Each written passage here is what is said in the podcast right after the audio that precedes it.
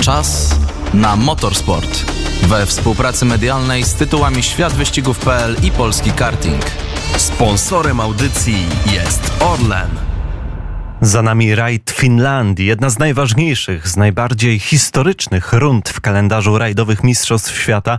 Bardzo ciekawa pod kątem czysto sportowym w tym sezonie, bowiem wygrał Elfin Evans Walijczyk. I co istotne, Elfin Evans przed tym rajdem zajmował drugie miejsce w klasyfikacji generalnej, był najbliżej gospodarza Kale Rovanpery, no a ten gospodarz niestety zaliczył dachowanie, niestety, no bo któż by komu, któż by któremu gospodarzowi źle życzył, jeśli ten na własnej ziemi chce sięgać po kolejne zwycięstwa. Tak się nie stało. Rowan Pera nie kończy rajdu Finlandii. Evans zbliża się w klasyfikacji generalnej. Już tylko 25 punktów dzieli obydwie najlepsze załogi Toyoty. Dziś także o MotoGP. Tam działo się bardzo dużo na Silverstone i także coś nowego, a więc DTM w rozmowie z Michałem Fiałkowskim. Na audycję Czas na Motorsport zapraszają.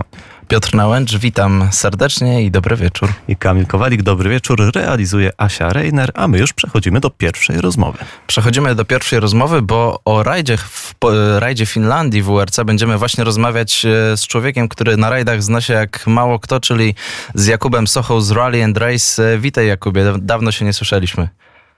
Dobry wieczór, miło Was słyszeć. Dobry wieczór Państwu. Bardzo chętnie e, porozmawiam o tym rajdzie i faktycznie nie słyszeliśmy się dosyć dawno, a tematów do omówienia jest dosyć sporo. E, no właśnie, to zacznijmy od tego, kto albo co najbardziej Cię zaskoczyło e, w rajdzie mm, Finlandii, Jakubie. Cóż, używając jakichś nawiązań piłkarskich, kiedy gra się u siebie, gospodarz zawsze czuje się trochę lepiej. Ja byłem przekonany, że ten rajd zostanie w 100% zdominowany przez e, Finów, a jednak tak nie było. Naprawdę e, postawiłbym wszystkie ostatnie oszczędności na to, że, że fińskie załogi wygrają w każdej możliwej klasie, mm, a tutaj jednak pewna niespodzianka. Kalero Vampera, który był pewniakiem. Myślę, że kursy bukmacherskie na to, że to on wygra ten rajd były, były stosunkowo mm, niskie i niewiele można było zarobić obstawiając akurat taki scenariusz.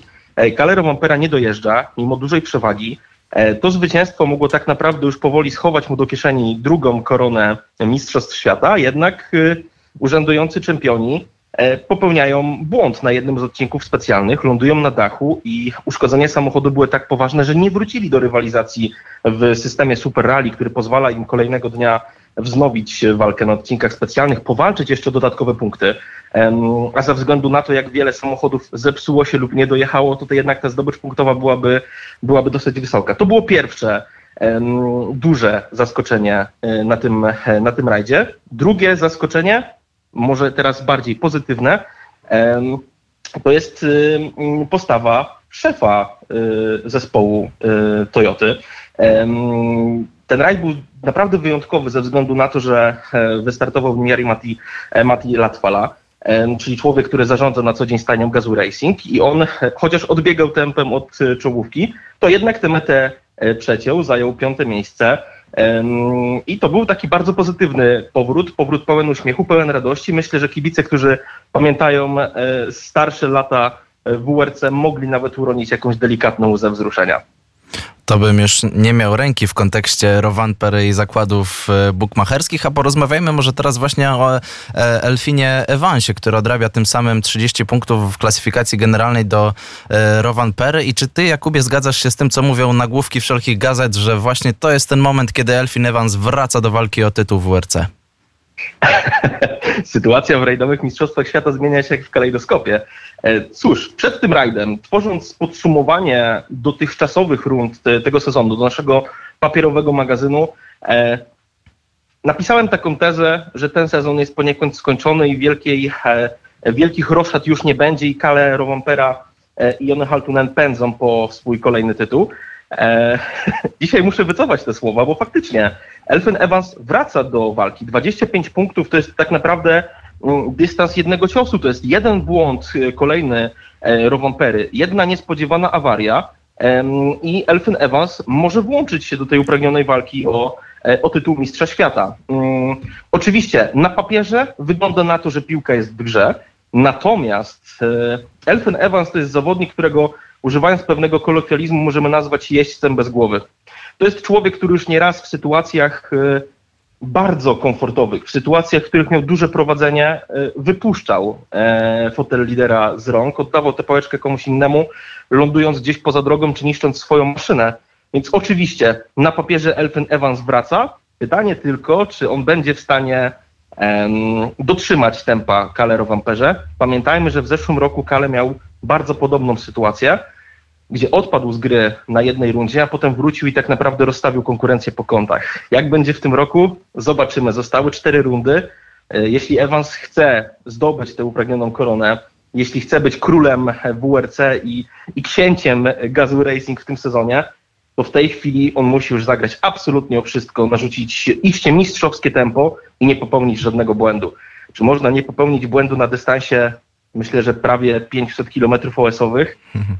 Wydaje mi się, że nie jest to możliwe. Aczkolwiek y, Rowan Pera też oczywiście je popełnia. No i właśnie tak y, nasuwa się taka myśl po tym sezonie, że jednak no Evans bądź co bądź notuje cały czas dość stabilne rezultaty. Tam rzadko kiedy jest tak naprawdę poza tym, poza pierwszą czwórką. Czy uważasz, że jednak Rovanpera e, mimo wszystko jest tym aktualnie, to jest zawsze bardzo trudne pytanie, ale czy jest aktualnie najszybszym zawodnikiem? Oczywiście, jeżeli nie mamy Sebastiana Ogiera, no bo to wtedy te rajdy jednak e, są dość specyficzne. Tak, ja, ja zdecydowanie uważam, że w tej chwili e, Kale jest tym zawodnikiem, który ma największe szanse, który jest zdecydowanie najszybszy, który prezentuje mm, najrówniejszą formę. Pamiętajmy, że w bardzo wielu rajdach w tym sezonie Rowampera i Haltunen mieli trochę pod górkę, ponieważ z racji faktu, iż byli e, liderami klasyfikacji generalnej, od, otwierali trasę, byli pierwszą załogą. Na rajdach szutrowych jest to często duży, duży problem, ponieważ e, ten pierwszy samochód, który um, używając e, rajdowej nomenklatury odkurza trasę, jest wolniejszy niż samochody, które jadą nieco później. Więc Rowampera nawet czyszcząc trasę potrafił wygrywać ze swoimi mm, rywalami. To jest też jedna taka dodatkowy, dodatkowa kwestia, dodatkowy aspekt, którego oczywiście możemy tutaj wyłącznie gdybać. Pytanie, mm, jak w tej chwili wygląda sytuacja, nazwijmy to polityczna w Gazu Racing, czyli e, czy gdzieś będą tam jakieś team orders, czy, e, czy zarząd Toyoty pozwoli tym zawodnikom na bezpośrednią walkę, czy raczej będzie chciał już na spokojnie dowieść e, tytuł Rowampery i tytuł e, konstruktorów, który Toyota niechybnie w tym sezonie mm, zdobędzie. E, emocji w tym roku będzie jeszcze co niemiara, więc możemy siadać głęboko w fotelu i dopinać pasy, bo, bo sezon się jeszcze nie skończył. No właśnie, a to za sprawą tego, że nawet najlepszym zdarzają się błędy i nie dość, że faworyt to jeszcze ulubieniec lokalnej publiczności, no bo wiadomo, tutaj Calero Vanpera grał na swoim podwórku, a przekoziołkował a no właśnie nawet nie przekoziołkował, tylko przewrócił się na dach e, w dosyć specyficzny sposób podczas tego rajdu. No i jakieś e, spostrzeżenia, Jakubie, z twojej strony, jak to, jak doszło do tego zdarzenia właśnie, o którym rozpisują się wszystkie nagłówki gazet w tym momencie? E, specyfika rajdu Finlandii, e, notabene rajdu, który praktycznie mm, od samego początku jest w kalendarzu WRC. Jest to jeden z najbardziej legendarnych, jedna z najbardziej legendarnych imprez e, w harmonogramie Mistrzostw Świata. Specyfika tego rajdu jest prosta. To jest jeden z najszybszych rajdów. Tam bardzo często średnia prędkość zwycięzców oscylowała w granicach 150 km na godzinę. Więc owszem, jedziemy po szutrze, jedziemy e, po drogach, e, po ubitych trasach, gdzie drzewa działają jak magnes i rosną dosłownie tuż obok trasy, o czym właśnie przekonał się Calero Vampera. Przy takich rajdach e, margines błędu jest absolutnie minimalny. Tutaj wystarczy kilka centymetrów zbyt mocnego, zbyt optymistycznego wypuszczenia maszyny w jednym z wiraży, aby aby zatrzymać się na drzewie. I to właśnie stało się z Kalerowamperą. Troszeczkę mocniejszy slajd, zahaczenie o e, miejscową roślinność e, i niestety no pechowe wydachowanie e, samochodu. Doszło tam do uszkodzeń najprawdopodobniej klatki bezpieczeństwa, a to jest uszkodzenie, które dyskwalifikuje zawodnika. FIA nie pozwala już na powrót do rywalizacji. Bezpieczeństwo jest tutaj absolutnie e, podstawą i najważniejszą, najważniejszą cechą wszystkich, e, wszystkich rajdów. tak naprawdę był to drobny błąd. Myślę, że kilka kilometrów na godzinę mniej albo delikatnie inne wrzucenie samochodu w ten wiraż spowodowałoby, że dzisiaj nie, nie rozmawialibyśmy w ogóle o szansach Elfina Evansa, raczej wprowadzalibyśmy już ten smutniejszy nastrój, e, gdzie, gdzie rozdawalibyśmy już koronę obrońcom tytułu. A tak jeszcze jej nie nakładamy na głowę Rowanpery. I e, taka ciekawa kwestia, powiedziałeś o Team Orders. Być może wejdzie to w grę i zobaczymy, jak to będzie się układać w Toyocie pomiędzy Rowanperą a Evansem. A w zasadzie jakbyśmy się chcieli zapytać, dopytać, na czym może polegać Team Orders w rajdach? No bo w wyścigach, kiedy wszyscy startują wspólnie, sprawa jest jasna, prawda? Ten pierwszy zjeżdża do pit stopu, ten musi jemu e, drugiemu kierowcy z tego samego zespołu po prostu ustąpić, bo jest wolniejszy. A jak to jest w rajdach? Ja myślę, że przykładów e, od takich, które nazwalibyśmy zabawnymi, po takie, które, mm, o których nie chcielibyśmy mówić, bo one przeczą idei sportu, idei sprawiedliwej rywalizacji jest bardzo wiele. Można wspomnieć e, lata 90 i sytuację, w której zespół Subaru, inżynierowie Subaru, dyrektorzy Subaru wybiegali na trasę, aby schamować Colina Macre po to, aby wygrał Carlos Sainz. Takich przykładów nie musimy szukać aż tak daleko w przyszłości. Myślę, że najbardziej ciekawym przykładem z tego sezonu jest to, co wydarzyło się w rajdzie Szwecji. E, gdzie Craig Breen e, dostał oczywiste polecenie zespołu, aby spóźnić się na jeden z punktów kontroli czasu, aby dostać karę czasową ze względu na to, aby Thierry Neville, który jest e, największą gwiazdą Hyundai'a, mógł go naturalnie wyprzedzić w klasyfikacji przed ostatnim odcinkiem specjalnym. Pech chciał, że Thierry Neville nie poradził sobie na ostatnim odcinku specjalnym i, i Craig Breen, niestety świętej pamięci Craig Breen i tak go wyprzedził. Tutaj w przypadku Toyoty ciężko jest jeszcze dzielić skórę na niedźwiedziu. Myślę, że jest za wcześnie, aby jeszcze takie team orders się e, pojawiły. Natomiast e, popatrzmy na to, że e, jedną z ostatnich, no ostatnią rundą jest rajd Japonii. E, rajd bardzo ważny dla Toyoty, bo Toyota jest jednym z głównych partnerów tej imprezy. Więc jeżeli do ostatniej rundy sytuacja nie będzie jeszcze rozstrzygnięta, to kto wie, czy tam gdzieś w kuluarach po cichu jakieś wiadomości na WhatsAppie, e, bo tak najczęściej komunikują się zawodnicy ze swoimi ekipami, czy przez specjalne radia, mm, czy tam taka jakaś e, dżentelmeńskie polecenie w stylu zwolnij, albo nie wyprzedzaj, albo odpuść, czy tam się mm, nie pojawi. E, myślę jednak i mam wielką nadzieję, patrząc na to, że mm, wydaje się, że w tej chwili w walce o mistrzostwo e, zostały już e, chyba wyłącznie ekipy Toyoty, bo Thierry Neville w tym roku nie radzi sobie tak jak, jak, jak powinien i chociaż jego, on wciąż jest w grze, jest na trzecim miejscu, ale, ale on sam chyba już w ten triumf nie wierzy, to, to, to patrząc na to, że mistrzostwo konstruktorów jest już praktycznie w kieszeni, a o mistrzostwo indywidualne walczą chyba tylko zawodnicy Toyoty, to? Trzymajmy mocno kciuki za to, aby te radia w Gazu Racing były wyłączone i aby sportowa, czysta rywalizacja wygrała. W każdym razie cztery rundy do końca sezonu. Następny rajd, rajd Grecji, 7-10 e, września. Walka się nie kończy, walka się zaczyna. Zapinamy pasy i dziękujemy zarazem, jak zawsze, za wartką ekspertyzę. Jakub Socha z Rally and Race był naszym gościem. Dziękujemy Ci, Jakub. Dziękujemy. Bardzo dziękuję. Do usłyszenia. No, a w takim razie jeszcze dorzućmy na propos rajdów, że przecież mieliśmy dwie polskie załogi, z czego jedną w WRC2 w rajdzie Finlandii. Mikołaj Marczyk, Szymon Gospodarczyk zajęli siódme miejsce w swojej kategorii. Zadowoleni, mówią, że zdecydowanie lepiej to wyglądało niż w roku ubiegłym. No i Mikołaj Marczyk po raz kolejny zachwycony w ogóle tym, co się dzieje w Finlandii, jak fantastyczne są to według jego najlepsze szutry na świecie. No i oczywiście niesamowicie szybkie.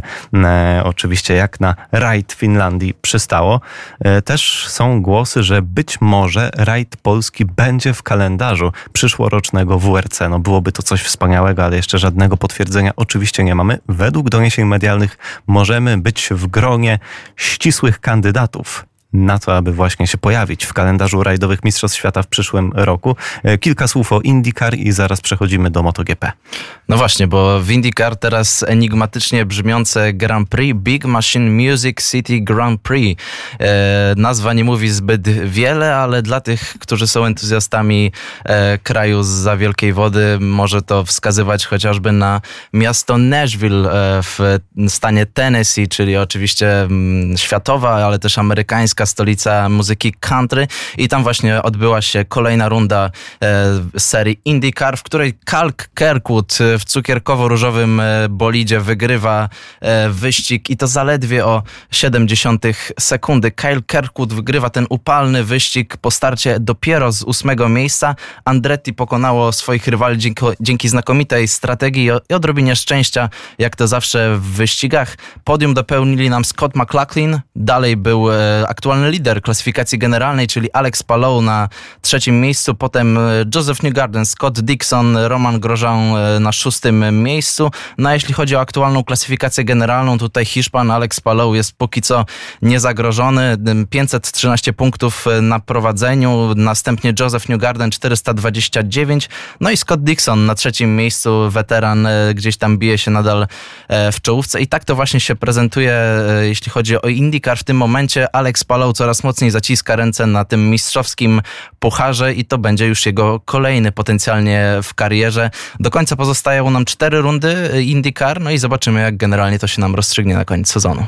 Tymczasem niesamowicie ciekawy wyścig o Grand Prix Wielkiej Brytanii w MotoGP, w motocyklowych Mistrzostwach Świata w ubiegłą niedzielę. Dopiero na ostatnim okrążeniu obrońcę tytułu Peko Baniaje wyprzedził nie kto inny jak Aleix Espargaro z Aprili.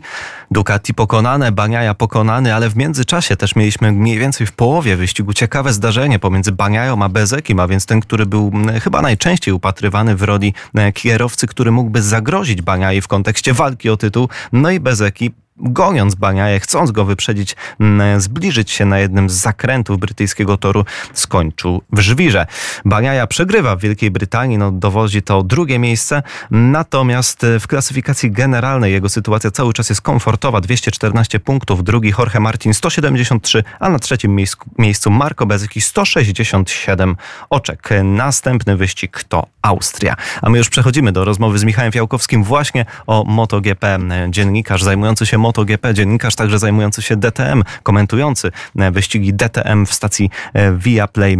Z nim rozmawialiśmy o tym. No i także Michał Fiałkowski to rzecz jasna menedżer wielu polskich bardzo dobrych, najlepszych kierowców i motocyklistów. No to posłuchajmy. Za nami kolejny fantastyczny wyścig MotoGP na Silverstone Grand Prix Wielkiej Brytanii.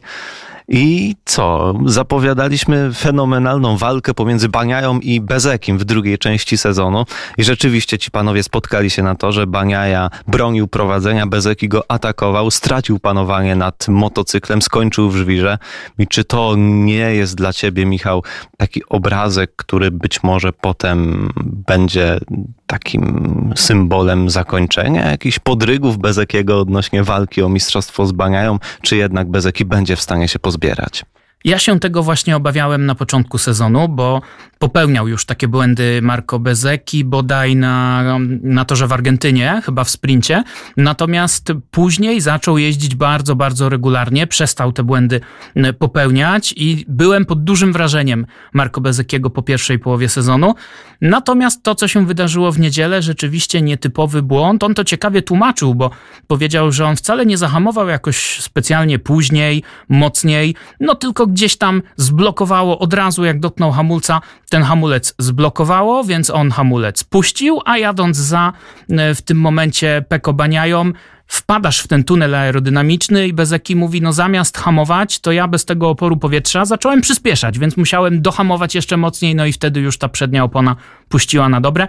Myślę, że to taki błąd z cyklu to się może zdarzyć, tak jak zdarzyło się Peko Baniai w Grand Prix Ameryk w Austin, gdzie przewrócił się, później mówił, że nie wie dlaczego się przewrócił, że ma za dobry motocykl, to nawet niektórzy sobie żartowali z tego, no jak można mieć za dobry motocykl, ale takie błędy, szczególnie przy tak długim sezonie, gdzie mamy 20 wyścigów, czy 21 tych głównych wyścigów, 42 łącznie, bo mamy jeszcze sprinty, każdemu się taki błąd musi przydarzyć, ja bym na to nie patrzył w kategoriach, to jest ten błąd, który przestrzygnie o tym, kto zostanie mistrzem, rozstrzygnie losy tytułu.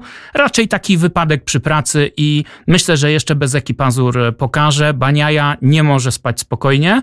No tym bardziej, że wrócił do gry Alejsze Spargaro, bo gdzie dwóch się bije, tam trzeci korzysta. On ten wyścig wygrał, no i, i wreszcie wrócił do gry. Pytanie, czy na dobre, czy to był taki jednorazowy wybryk, bo tego się też trochę obawiam. No właśnie, to Eszpargaro w jakim stylu? Na ostatnim okrążeniu e, wyprzedza Baniaje.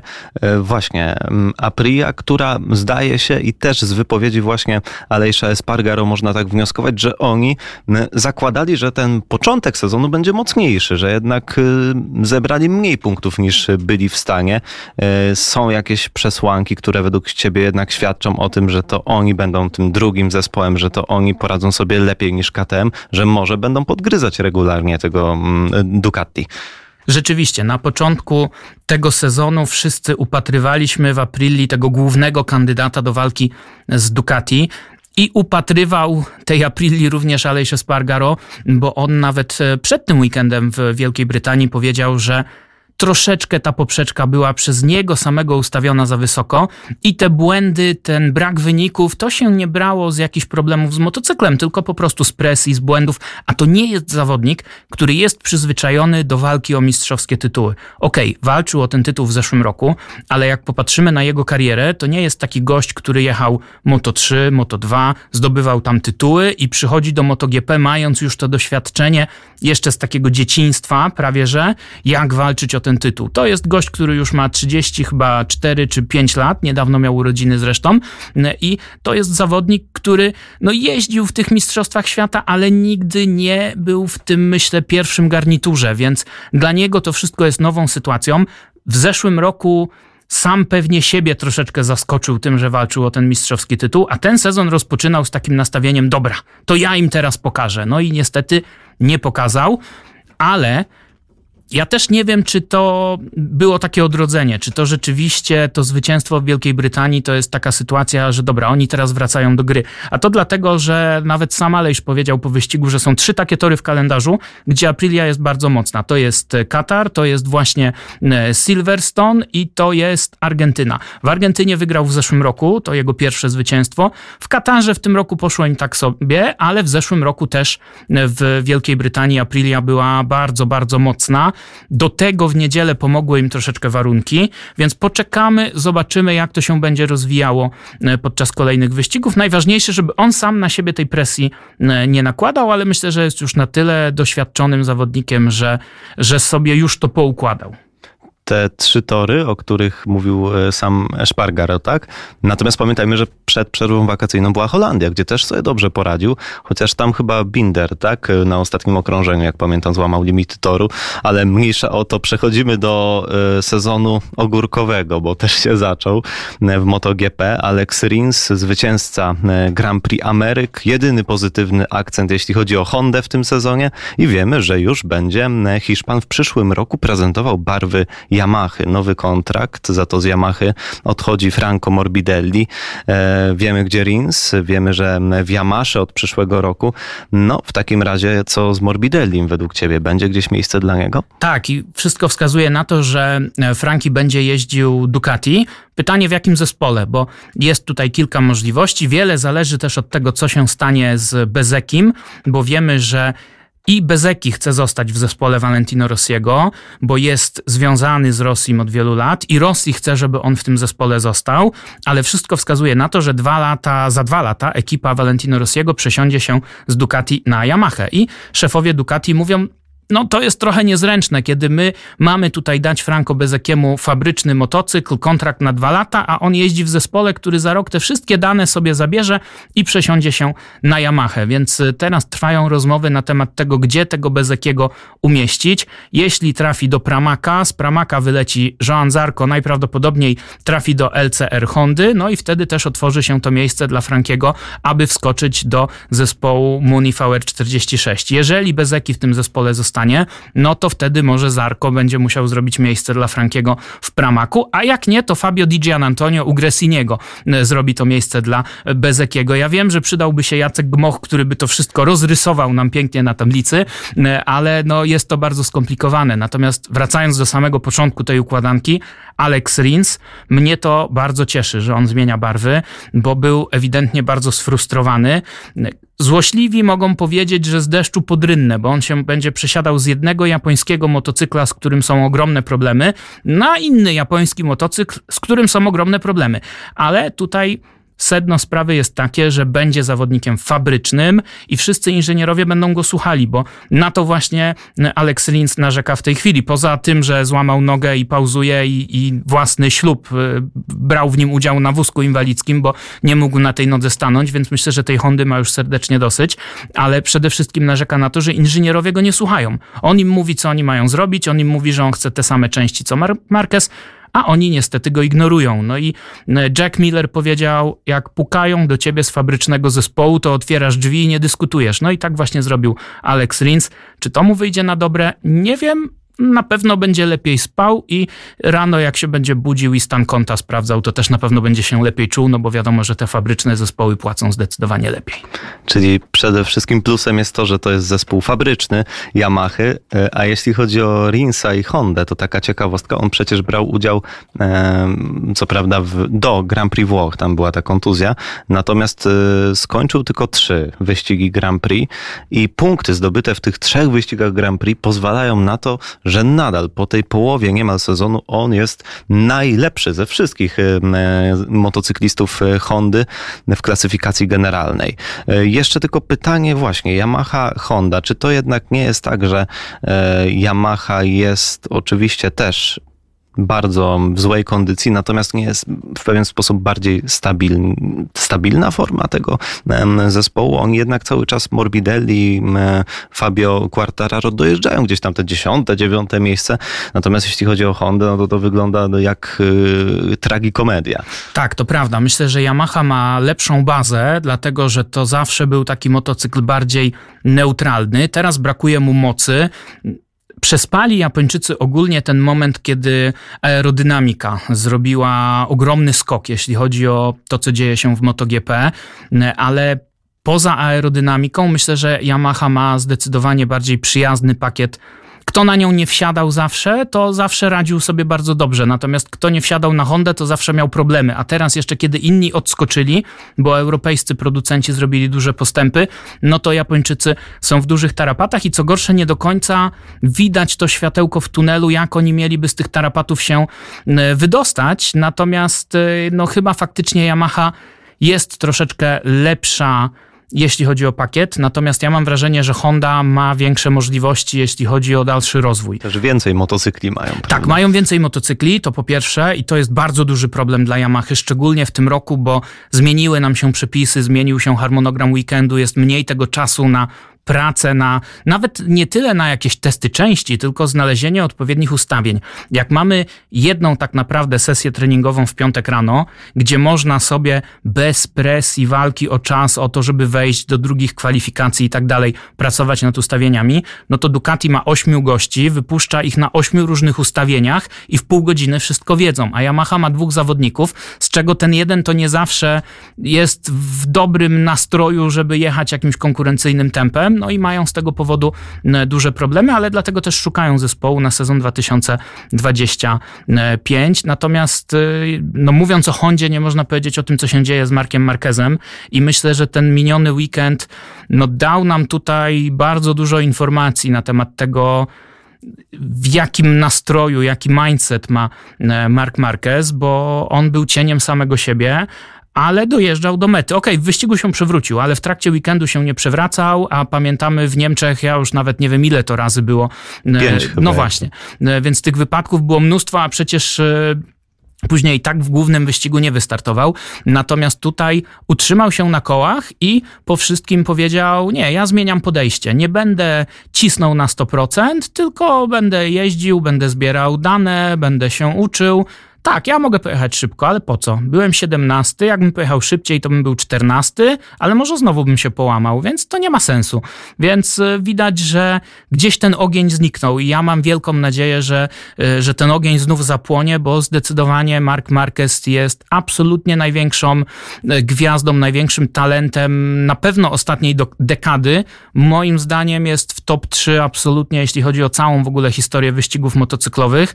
Jest to po prostu niesamowity gość i, i patrzenie na to, jak on się męczy, to jest dokładnie to samo, co ja przeżywałem na przykład 4 czy 5 lat temu, patrząc na to, jak no nie chcę tego powiedzieć, bo teraz kibice Valentino Rossiego mnie pewnie zjedzą, ale jak rozmieniał się na drobne Valentino Rossi, kiedy po tych tytułach, no już tak jeździł. Jeździł, bo mu to sprawiało radość, ale dla nas, tych kibiców, którzy się wychowali w erze jego największych sukcesów, oglądanie Rossiego walczącego o dziesiąte miejsce z, nic nie ujmując z Danilo Petrucim i mówiącego później, że nie, no to był fajny wyścig, fajnie się bawiłem, no to serce pękało. I teraz jest tak samo, kiedy obserwujemy Marka Marqueza, także miejmy nadzieję, że się tam w Hondzie wreszcie ogarną i Mark Marquez, no jak nie Hondą, to może czymś innym za rok albo za dwa znów zacznie wygrywać. Ten Valentino Rossi, przepraszam, że ci wejdę w słowo, przypomina, przypomina mi trochę case Kimiego Raikkonena w Formule 1, który już w tych ostatnich latach tak dogorywał trochę i w momencie, kiedy inni kierowcy mówili, jaka to jest presja, jaka to jest,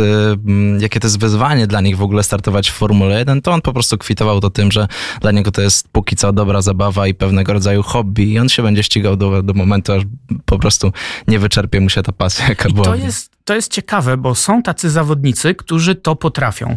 Oczywiście można powiedzieć, że niektórzy robią to dla pieniędzy, bo dostają miliony dolarów za sezon i sobie jeżdżą, ale są tacy zawodnicy, którzy tak po prostu nie potrafią. Ja pamiętam e, Kenny Roberts e, Jr., mistrz świata bodaj z 2000 roku, później jeździł w Suzuki w fabrycznym zespole, no i właśnie tak sobie dojeżdżał na 12, na 13 miejscu e, i gdy postanowił zakończyć karierę, pamiętam jak o tym rozmawialiśmy, to powiedział, stary, no ja wychodzę z domu i ja już wiem, że będę trzynasty i mi się z tego domu po prostu nie chce wychodzić, bo ja muszę z tych Stanów przylecieć do Europy, wsiąść na ten motocykl, ryzykować życiem, wrócić do domu, no to jest bez sensu i po prostu postanowił karierę e, zakończyć.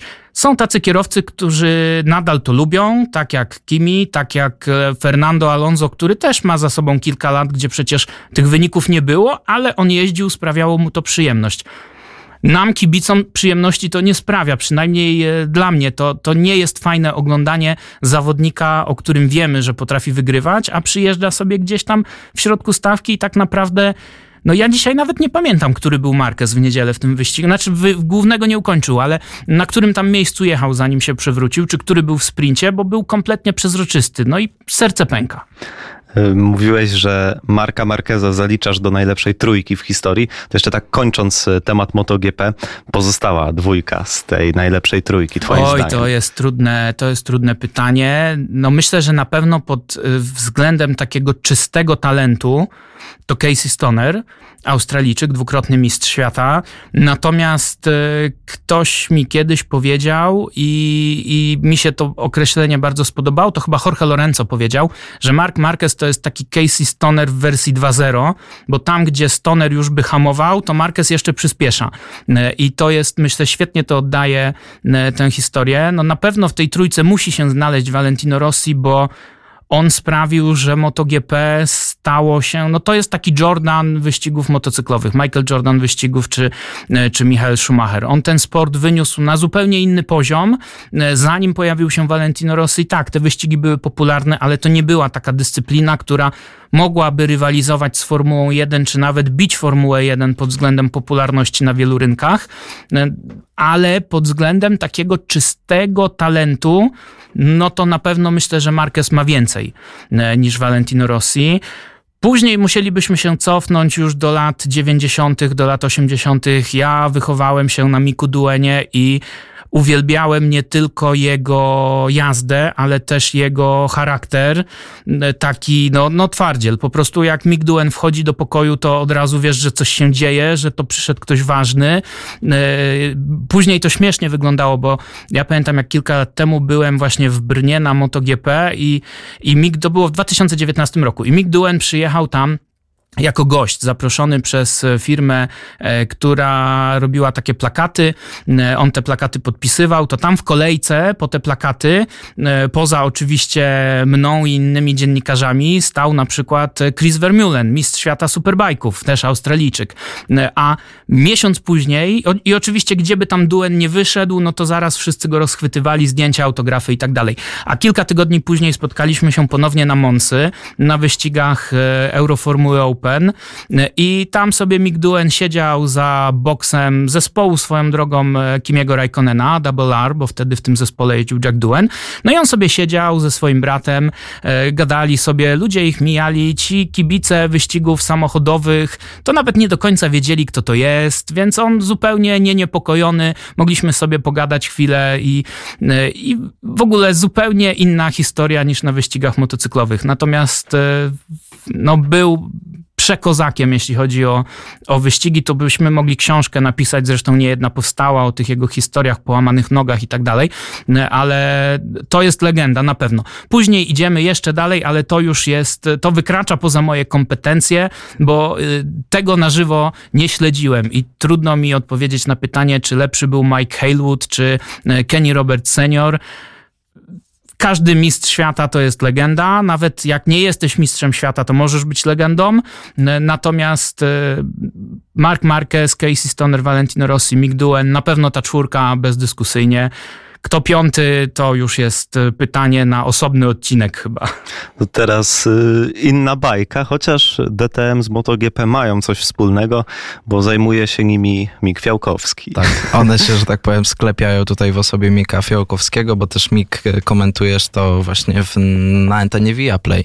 E, tą serię w tym sezonie 16 wyścigów, 8 weekendów wyścigowych, generalnie z czego dwa poza e, terenem Niemiec, 13 zespołów, z czego 6 producentów producentów i teraz uwaga, jest to Porsche, Lamborghini, Mercedes, BMW, e, Ferrari i Audi czyli klasyka, jeśli chodzi o DTM. No i pierwsze pytanie, jakie do ciebie można skierować, to w zasadzie jak ktoś, kto jest bezpośrednio związany teraz z tą serią DTM, postrzega właśnie tą kategorię wyścigową w tym momencie? Dla mnie to jest seria wyjątkowa z kilku powodów. Po pierwsze, trzeba, trzeba powiedzieć, że jeszcze trzy lata temu to były zupełnie inne wyścigi. Mieliśmy samochody prototypowe, klasę pierwszą, fabrycznych kierowców, fabryczne zespoły, ogromne budżety. Ale to się po prostu nie spinało budżetowo. Producenci zaczęli wychodzić z tej serii, trzeba było coś z tym zrobić. Dwa lata temu, trzy lata temu wprowadzono samochody GT3, a więc platformę doskonale znaną w całym świecie wyścigowym. No i wiele osób mówiło, nie, to jest koniec, DTM umarł, zakończmy w ogóle tę serię i tak dalej. Po czym okazuje się, że sezon 2000 2021 jest rewelacyjny, sezon 2022 jest jeszcze lepszy, no i początek tego sezonu to znów kolejna petarda. To, co odróżnia DTM od wszystkich innych wyścigów GT3, to jest fakt, że w samochodzie siedzi jeden kierowca. Nie ma tych zmian podczas wyścigu, więc troszeczkę łatwiej się utożsamiać z tymi nazwiskami, z tymi zespołami, bo kibicujemy konkretnemu kierowcy, a nie jakiemuś takiemu duetowi, gdzie no temu kibicujemy, temu może mniej, bo oni jeżdżą w różnych seriach. To chyba właśnie ułatwia zazwyczaj z perspektywy mm, kibica, prawda, że łatwiej jest sobie zwizualizować powiedzmy to, czemu kibicujemy i co wspieramy, prawda? Tak, dokładnie i to mi się bardzo podoba, jeśli chodzi o DTM. Druga kwestia jest taka, że te wyścigi są naprawdę bardzo fajne. Dużo się dzieje. E, mówiłeś o tych samochodach, o tych sześciu różnych producentach. Co ważne, tam mamy naprawdę przeróżne konstrukcje, bo mamy silniki 3-litrowe, mamy silniki 6-litrowe, mamy 6-cylindrowe, e, ale też V10, mamy wolnossące, mamy turbo doładowane, podwójnie turbo doładowane. No naprawdę już większych różnic pomiędzy samochodami być e, nie może. W Formule 1 mamy jedną konstrukcję, jakby e, jeden układ silnika, parametry, że on nie może być ten bolid dłuższy, krótszy, szerszy, węższy i to wszystko jest bardzo ujednolicone mimo że to oczywiście zespoły budują te, te, te nadwozia i tak dalej. Tutaj mamy bardzo mocno różniące się od siebie samochody, ale jest coś takiego jak balance of performance, czyli wyrównywanie tych osiągów i to jest oczywiście w innych seriach GT3 też stosowane, ale jest to bardzo fajne rozwiązanie, które sprawia, że nie ma takiej przewagi, nie ma takiej sytuacji jak w Formule 1, gdzie już możemy się założyć o to, że następny wyścig wygra Max Verstappen, bo to jest absolutnie nie do przewidzenia, kto wygra kolejny wyścig, bo nawet jak dzisiaj wygra wyścig, no to jutro jeszcze dostanie tak zwany success ballast, czyli pierwsza trójka z danego wyścigu do kolejnego jedzie dociążona, 20, 10 i 5 kg odpowiednio dodatkowo pod maską. No i ten balance of performance, który organizatorzy też zmienili zmieniają. I to nie tylko z rundy na rundę, ale potrafią nawet w ciągu dnia go zmieniać ze dwa, trzy razy. No i w tym roku mamy nowego promotora cyklu DTM i oni zapowiedzieli na początku sezonu, nie, to już jest koniec to, co oni robili tam w poprzednim roku, że zmieniali balance of performance po kwalifikacjach, to już nie, my tego nie będziemy robić, my dwie rundy tylko zmieniamy, potem absurd. zostaje. Tak, no i co się okazało? Mieliśmy teraz czwartą rundę i jeszcze były zmiany w sobotę czy w niedzielę chyba po kwalifikacjach, jeszcze były zmiany, bo jednak się nie da. Więc y, fajnie jest to, że te szanse są bardzo wyrównane. Mieliśmy osiem wyścigów, w tych ośmiu wyścigach mieliśmy ośmiu różnych zwycięzców i to jest absolutnie niesamowite, ale nie ma takiej przypadkowości, że ten, co dzisiaj wygrywa, to jutro jest ostatni i to jest taka loteria, tylko rzeczywiście ci czołowi kierowcy robią różnicę, a później już wchodzi taka, takie aptekarskie detale związane z tym, kto sobie lepiej ten samochód ustawił, kto lepiej dogrzał opony, kto ma właśnie ten balance of performance, inny, kto ma ten success ballast i, i to wszystko sprawia, że DTM jest bardzo, bardzo ciekawy. Nie masz jednak takiego wrażenia, że przez ten balance of performance, oczywiście jest ciekawie, jest stawka dość ścieśnięta, natomiast czy jednak nie jest to odebranie dużej części natury w ogóle motorsportu, no bo wiadomo, że jednak te różnice w konstrukcji samochodów i ich wpływ na wyniki sportowe no, są ważną częścią e, motorsportu, są czymś, co odróżnia motorsport od innych dyscyplin. Z jednej strony tak i teraz można by było powiedzieć, że tak jak w Formule 1 George Russell musiał zapłacić to frycowe, jeździć w Williamsie i tam przyjeżdżać zawsze bez punktów, żeby dostać szansę, żeby być zauważonym i trafić do Mercedesa. Tak ja z kolei pamiętam i to aż wstyd się przyznać, że ja pamiętam takie rzeczy, ale to było już 20, chyba 3 lata temu, kiedy Michael Schumacher złamał nogę na e, Silverstone i w jego bolid na Hockenheimie posadzono Mike Salo, który wcześniej jeździł w Arrowsie i w tym Arrowsie zdobył tam chyba punkt czy dwa, e, ale no zamykał stawkę, natomiast wsiadł do tego Ferrari i był chyba drugi w tym wyścigu. I ja pamiętam, że wtedy jako młody nastoletni chłopak stwierdziłem, no zaraz, coś tu jest nie tak, jak to ten gość tu nigdy punktu nie zdobył, nagle na podium staje i to mnie tak, nie chcę powiedzieć, że mnie to jakoś zniesmaczyło, ale gdzieś tam jako młodego człowieka mocno mnie to wybiło z rytmu. Tutaj w serii DTM mamy jednak wielu bardzo dobrych kierowców, no i, i teraz szkoda byłoby, gdyby któryś z producentów czy któryś z zespołów, inwestując takie pieniądze w start w tym cyklu, tak jak Yamaha na przykład w MotoGP, no sorry, nie macie tego pakietu, to będziecie zawsze przyjeżdżać przyjeżdżać tam na tym 15 miejscu. Tutaj jednak jest to, ok, może trochę sztucznie, ale jednak sprawiane, że najwięcej zależy od kierowcy. Nie od sprzętu, a od kierowcy i, i dla mnie to jest super fajne, bo ci producenci, którzy w DTM-ie rywalizują, oni mają też inne pola do popisu. Wielu rywalizuje w Formule 1, w WEC-u, w innych cyklach i tam mogą pokazać ten swój potencjał technologiczny. Tutaj mamy mieć show, mamy mieć walkę kierowców i dla mnie to jest świetna formuła. No właśnie, ale w związku z tym, że y, oni mają ten balance of performance, te samochody są w ogóle w jakimś większym stopniu rozwijane? No bo skoro mamy zrównanie stawki, to po co się tak przykładać do tego samochodu? Tak, nie są te samochody rozwijane. One co kilka lat są homologowane. Teraz nawet mamy taką historię, że Audi w związku z zaangażowaniem w Formułę 1 wycofuje się w ogóle całkowicie z programu GT3 jako fabryka od drugiego kwartału przyszłego roku nie będą już produkować e, tego modelu R8, ale będą ten model wspierać jeszcze przez 10 lat, więc jeszcze 10 lat możesz sobie takim samochodem startować, zamawiać u nich części i teoretycznie powinieneś być konkurencyjny. Więc e, to są takie generacje trochę, prawda? Tak, dokładnie. I to jest fajne, że wiesz, że będziesz konkurencyjny, bo nie tylko DTM ma balance of performance. To jest coś, co jest stosowane we wszystkich seriach praktycznie e, GT3 w, tam różne firmy się tym zajmują, więc czasami są jakieś mniejsze lub większe e, różnice, ale generalnie no, ma to sprawić, że sytuacja jest wyrównana. Także dlatego, że te różne samochody, z uwagi na to, że mają różne silniki, te silniki są w, w, różnym miejscu samochodu też często, no to one siłą rzeczy są takie tory, które bardziej pasują jednej marce czy drugiej. No i żeby nie było takiej sytuacji, że dzisiaj dominuje ta marka, jutro dominuje ta marka, no to na każdy tor ten balance of performance trzeba tak dostosowywać, żeby ta walka była wyrównana. A to, że ona jest wyrównana, to myślę, że najlepiej pokazuje fakt, że cała stawka DTM, czyli 27, czasami 8 kierowców, oni się potrafią zmieścić w jednej sekundzie w kwalifikacjach i to jest coś naprawdę nieprawdopodobnego. Mówiłeś, że poprzedni gospodarz DTM zmieniał te balance of performance o wiele bardziej nieprzewidywalnie, a był nim Gerhard Berger, czyli człowiek znany między innymi z tego, że startował w Formule 1 w zespole Ferrari bodajże.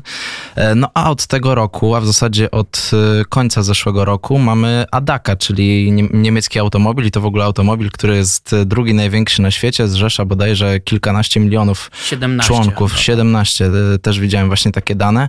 No i pytanie, co oprócz tego balance performance zmieniło się w DTM na dobre czy na złe od właśnie od tego roku? Oj, dużo jest tych zmian, bo po pierwsze sam balance of performance yy, odpowiada za to inna firma. To sprawiło, że zużycie paliwa jest troszeczkę inne, więc wyścigi zostały wydłużone z 55 do 60 minut. To okno pit stopowe zostało też y, zmodyfikowane, bo Pit stopy są obowiązkowe, trzeba w ich trakcie zmienić wszystkie cztery koła i można to zrobić od 20 do 40 minuty.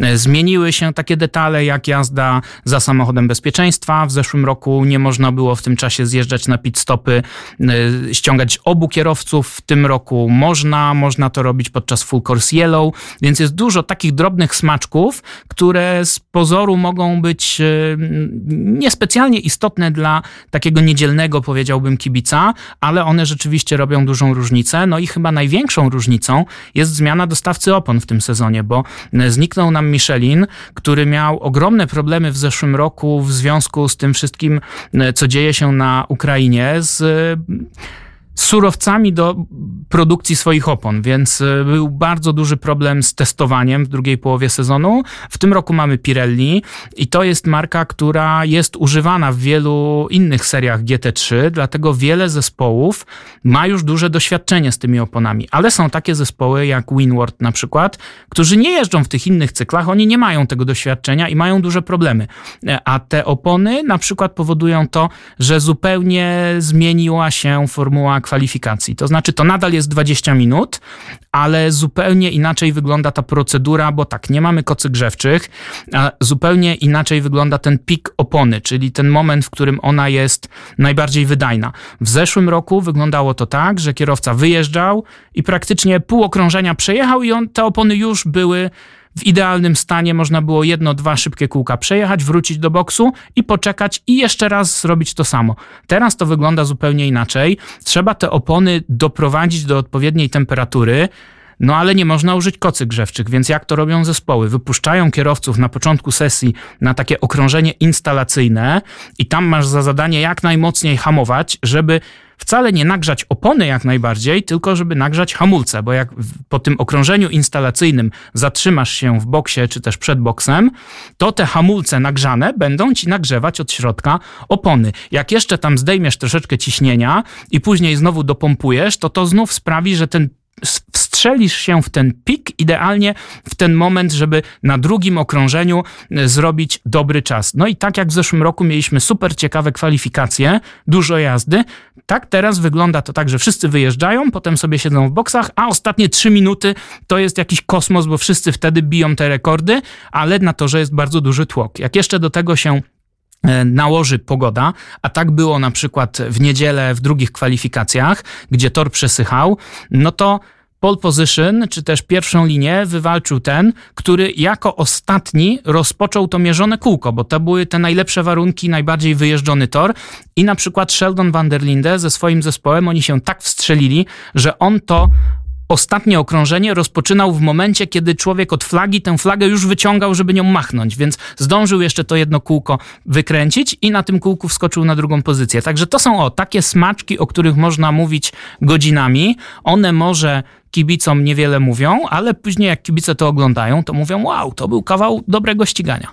I ta seria DTM przyciągała i przyciąga gwiazdy światowego formatu. Absolutnie. Mika Hakkinen, David Coulthard czy nasz Robert Kubica jeździli w DTM-ie, co sprawia, że kierowcy, którzy już mieli na swoim koncie starty w Formule 1, decydowali się właśnie na DTM. W tych poprzednich latach była to kwestia tego, że tak naprawdę samochód DTM to był troszeczkę taki bolid Formuły 1 z dachem, bo to były samochody prototypowe, one były bardzo szybkie. No jedyne do czego można było je porównać to myślę Formuła 2, no ale jak ktoś już jeździł w Formule 1, to przecież nie cofnie się do Formuły 2, no bo to by był wstyd, prawda? Więc wielu kierowców przechodziło do serii DTM. Tam było zaangażowanych wielu producentów samochodów, którzy byli zapłacić ogromne sumy za to, żeby takie nazwiska jak Mika Hakkinen u nich jeździły. I to wszystko powodowało, oczywiście ogromny rynek zbytu na nowe samochody w Niemczech i tak dalej. To wszystko powodowało, że ta seria była szalenie popularna. No ale przyszedł ten moment, że niestety przestało to się spinać. Natomiast nadal mamy w DTM-ie wielu bardzo dobrych kierowców i też takich, którzy gdzieś tam próbują się przebić, bo przecież dwa lata temu mieliśmy Liama Lawsona, który walczył o mistrzostwo. Dzisiaj jeździ w superformule w Japonii, ale już otwarcie się mówi o tym, że gdzieś tam jest przymierzany do fotela w zespole e, Toro Rosso, więc Toro Rosso Alfa Tauri, chociaż nie wiemy chyba jeszcze, jak ten zespół będzie się nazywał może w być przyszłym Hugo roku. Boss, może być Tak Orlen, zobaczymy. Ale w każdym razie traci tylko jeden punkt aktualnie do lidera w ogóle w tej superformule, także to pokazuje też w pewien sposób na pewno klasę, klasę tego kierowcy.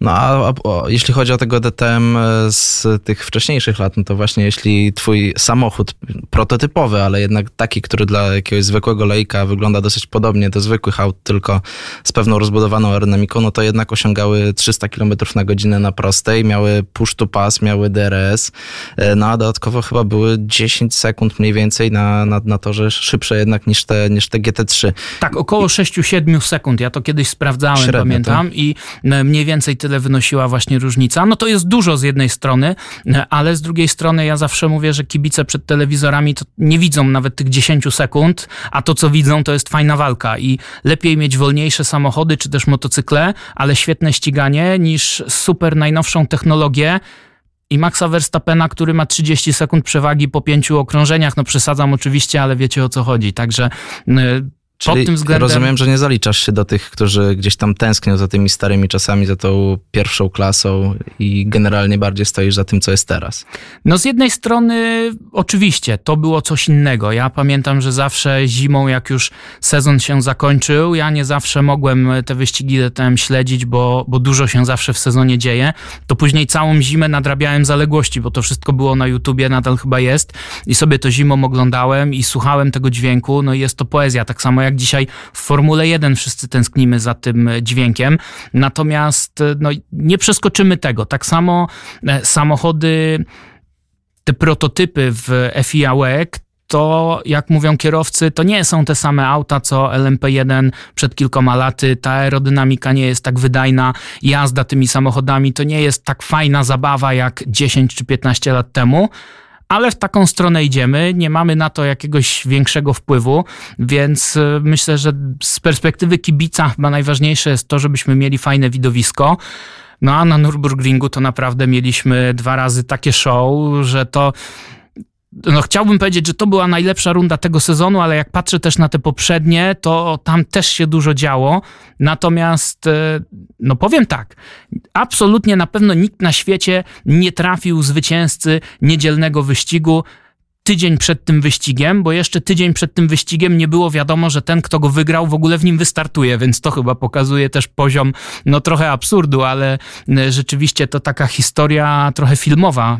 Wchodzi chłopak na gościnny występ, spada deszcz, a on wygrywa wyścig, objeżdżając tych starych mistrzów, więc to jest absolutnie super fajne, ale jest dużo właśnie takich kierowców, którzy no to nie są takie gwiazdy jak Mika Hakkinen, ale to są kierowcy fabryczni, szalenie doświadczeni e, i naprawdę niesamowicie, niesamowicie e, szybcy. Nawet e, Charles Leclerc, pytany chyba dwa lata temu o to, jacy są najlepsi kierowcy, z którymi on rywalizował w swojej karierze, a którzy nie trafili do Formuły 1, to on wymieniał w, trzech kierowców wymienił, Niklasa Nielsena między innymi, który jeździ w Ferrari w WEC-u, ale też właśnie Denisa Olsena, który jeździ w Porsche Olafa Manteja w serii DTM, więc to też pokazuje, że no nie zawsze można trafić do Formuły 1 i ci kierowcy, którzy gdzieś tam obierają czasami inną drogę, nie są tak znani, a są naprawdę fenomenalnie szybcy. Pascal Wehrlein też był mistrzem DTM, chyba tak 2015. Jest. Tak jest. I to też mu pomogło bardzo gdzieś tam później w, w Formule 1.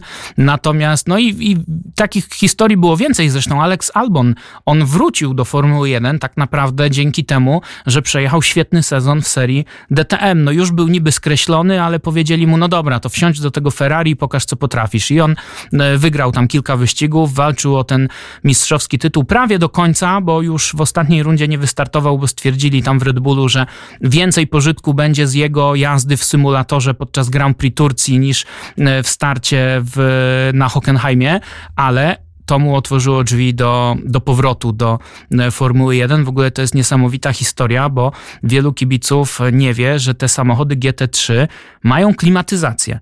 I tę klimatyzację można sobie włączyć podczas wyścigu, tylko ona oczywiście tam pobiera e, moc, obciąża ten samochód, więc lepiej z nią nie jeździć. Ale jak jest naprawdę gorąco, to można. I dwa lata temu w debiucie Alexa Albona, to był chyba trzeci czy czwarty, czwarta chyba runda na torze Imola. Alex Albon wysiada z tego samochodu, on wtedy startował Ferrari 488, e, wysiada z tego samochodu mokry, cały spocony, osłabiony, odwodniony i mówi, jeny, jak gorąco w tym aucie, a jego inżynier mówi, no to czemu sobie klimy nie włączyłeś? A Albon na to, no ale jak to tu jest klima, ja jadę już pół sezonu, mi nikt nie powiedział, że tu jest taki przycisk. No. Chociaż ta, ta, i to przyzwyczajony, myślę, do ale, takich ale, warunków ale mimo wszystko. w Londynie urodzony, to tam już niekoniecznie a, no tą klimę włączałem. No a z kolei jeśli chodzi o Londyn, jeśli chodzi o Wielką Brytanię, to tylko jeszcze powiedzmy, że na przykład Paul di Resta, czyli mistrz DTM z 2010 roku, też potem jeździł chociażby w Sahara Force India w Formule 1, także tutaj te powiązania gdzieś tam się narzucają nieustannie. A ze znanych nazwisk René Rast, y, legenda Porsche Super Cup, chyba trzy razy sięgnął po tytuł i w DTM-ie też miał sukcesy. Tak, i trzy razy wygrywał właśnie serię DTM. On jest też jednym z faworytów tego sezonu, aczkolwiek to jest też ciekawe, bo jak już wprowadzono te samochody GT3, to mieliśmy taki ciekawy miks kierowców. Z jednej strony byli ci weterani DTM-ów, jak René Rast, którzy zęby zjedli na tej serii, ale na przykład nigdy wcześniej nie jeździli autami GT3. A z drugiej strony mieliśmy takie nowe nazwiska gości, którzy przychodzili no, dla kibiców DTM-u trochę z ulicy, ale oni tymi GT trójkami jeździli już na przykład 10 lat i jak tylko zaczęli te starty, to od razu byli konkurencyjni. Jakby chociażby Mirko Bortolotti właśnie, który triumfował e, w sobotę na Nürburgringu. Fabryczny kierowca Lamborghini. W niedzielę nie wystartował, bo popsuło się auto. Do dziś nie wiadomo, co się popsuło. Także no, takie historie też niestety się e, zdarzają. Ale tak, René Rast to jedno z takich najgłośniejszych nazwisk, myślę, jeśli chodzi o, o ten cykl, o niemieckich przede wszystkim E, kibiców, ale mamy też fantastyczną historię dwóch braci, e, Kelvin i Sheldon van der Linde, kierowcy z Republiki Południowej Afryki. Jeszcze kilka lat temu ścigali się z Gosią Rdest w Pucharze Polo w Niemczech, a teraz jeżdżą w serii e, DTM, więc i tam też wygrywają, bo Sheldon van der Linde w zeszłym roku wywalczył mistrzostwo, także no dzieje się, naprawdę dużo dzieje się w tym cyklu. No a jeśli chodzi o właśnie ten weekend ostatni DTM na torze Nürburgring y, Surschleife, czyli na tej właśnie południowej pętli, to mi się nasunęło w zasadzie takie pytanie, dlaczego ci kierowcy w DTM nie jeżdżą na tej pełnej nitce Grand Prix, tylko jeżdżą na tej skróconej? A to jest dobre pytanie i powiem ci szczerze, że nie znam na nie odpowiedzi, tym bardziej, że tydzień wcześniej odbywała się runda GT World i tam właśnie na tym 4,5 kilometrowym torze e, jeżdżono. Natomiast były takie rozmowy prowadzone w ostatnich latach, żeby kierowcy serii DTM e, pojechali po Nordschleife, po, ten, po tej pełnej e, pętli. Tak, da się to zrobić, bo TCR, czy też WTCR wtedy e, takie zawody tam organizował. Natomiast to jeszcze było za czasów Gerarda Bergera, jeszcze rok temu i on mówił, że no medialnie jest to nie do zrobienia, bo obstawić cały ten tor kamerami w taki sposób, żeby to faktycznie fajnie wyglądało, to jest po prostu za duży koszt, żeby ta inwestycja się zwróciła. Także także wielka szkoda. No natomiast Nürburgring słynie z tego, że tych konfiguracji jest, jest tam kilka i nawet kiedy używana jest ta pętla do wyścigów 24-godzinnych, to oni też jeżdżą jeszcze innym skrótem w pierwszym zakręcie e, i czasami naprawdę trudno się połapać e, w tym, co, co tam się dzieje. I to też ciekawostka, ten balance of performance był modyfikowany przed tym weekendem właśnie na podstawie tego, jak dobrze tam sobie poradzili kierowcy Mercedesa e, tydzień wcześniej podczas GT World, ale oni wtedy byli oburzeni i Mercedes też był oburzony. No jak to przecież to zupełnie inny tor, po którym my jeździliśmy, dlaczego wy nam ten balance of performance zmieniacie? Także no takich smaczków też nie brakuje. No cóż, to dziękujemy za rozmowę.